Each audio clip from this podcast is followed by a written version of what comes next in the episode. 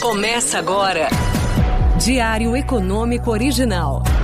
Uma análise das principais informações que impactam os mercados, a economia global e do Brasil. Apresentação: Marco Caruso. Bom dia. Hoje é quinta, 16 de março de 2023 e esse é o seu Diário Econômico Original. Aquela suposta boa digestão da crise dos bancos americanos acabou não durando muito tempo.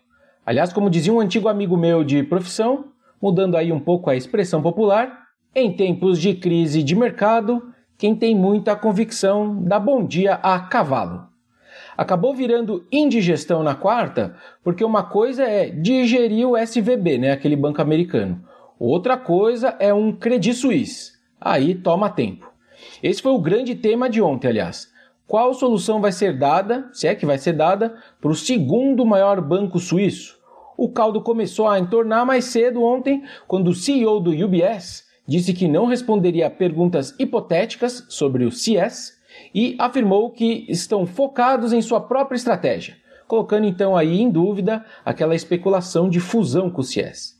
Fora isso, o presidente do Banco Nacional Saudita, que é o maior acionista do Credit Suisse, depois do aumento de capital que eles fizeram ano passado, também disse que não aumentaria sua participação no banco. A frase dele foi bem contundente, A resposta é absolutamente não, e por muitas razões. E pelo jeito ele não está blefando. Na verdade, existe uma questão regulatória aqui. Hoje eles têm 9,8% do banco. Se passasse de 10%, novas regras entrariam em vigor, seja pelo regulador deles, né, saudita, seja pelo europeu, seja pelo regulador suíço também. Outro evento que poderia ter ajudado, mas não foi o caso, foi o comunicado do Banco Central Suíço e da Autoridade Supervisora do Mercado Financeiro Suíço, dizendo que o banco já atende às exigências de capital e liquidez, de que não há risco de contágio direto dessa turbulência dos Estados Unidos no mercado suíço, mas que, se for necessário, vão fornecer liquidez para o Credi. Uma manifestação burocrática, digamos assim. No fundo, me parece que o regulador só atuaria de forma mais incisiva se fosse para proteger a economia doméstica suíça. Não seria para salvar o banco, que é global, mas para salvar a economia de eventuais impactos. E aí, considerando que o Investment Bank do Credi tem peso maior lá fora, né, fora da Suíça, ficaria mais complicado de jogar essas boias para o banco que está mal. Bom, e para encerrar então esse caso Credit Suisse, Outro tipo de notícia com potencial de profecia autorrealizável e negativa, né? Veio no meio da tarde quando outro grande banco europeu, o BNP Paribas, né, francês, disse ter reduzido a sua exposição de contraparte com o banco suíço. Porque a gente sabe que as ações de um banco caírem não é motivo suficiente para ele falir, por exemplo. Mas as coisas começam a mudar de figura quando outras instituições passam a recusar a sua linha. Nesse contexto todo, vai ser bem importante e interessante, pelo menos para mim, ver o que, que o Banco Central Europeu vai fazer na decisão dele hoje de juros. Sai às 10h15 no nosso horário.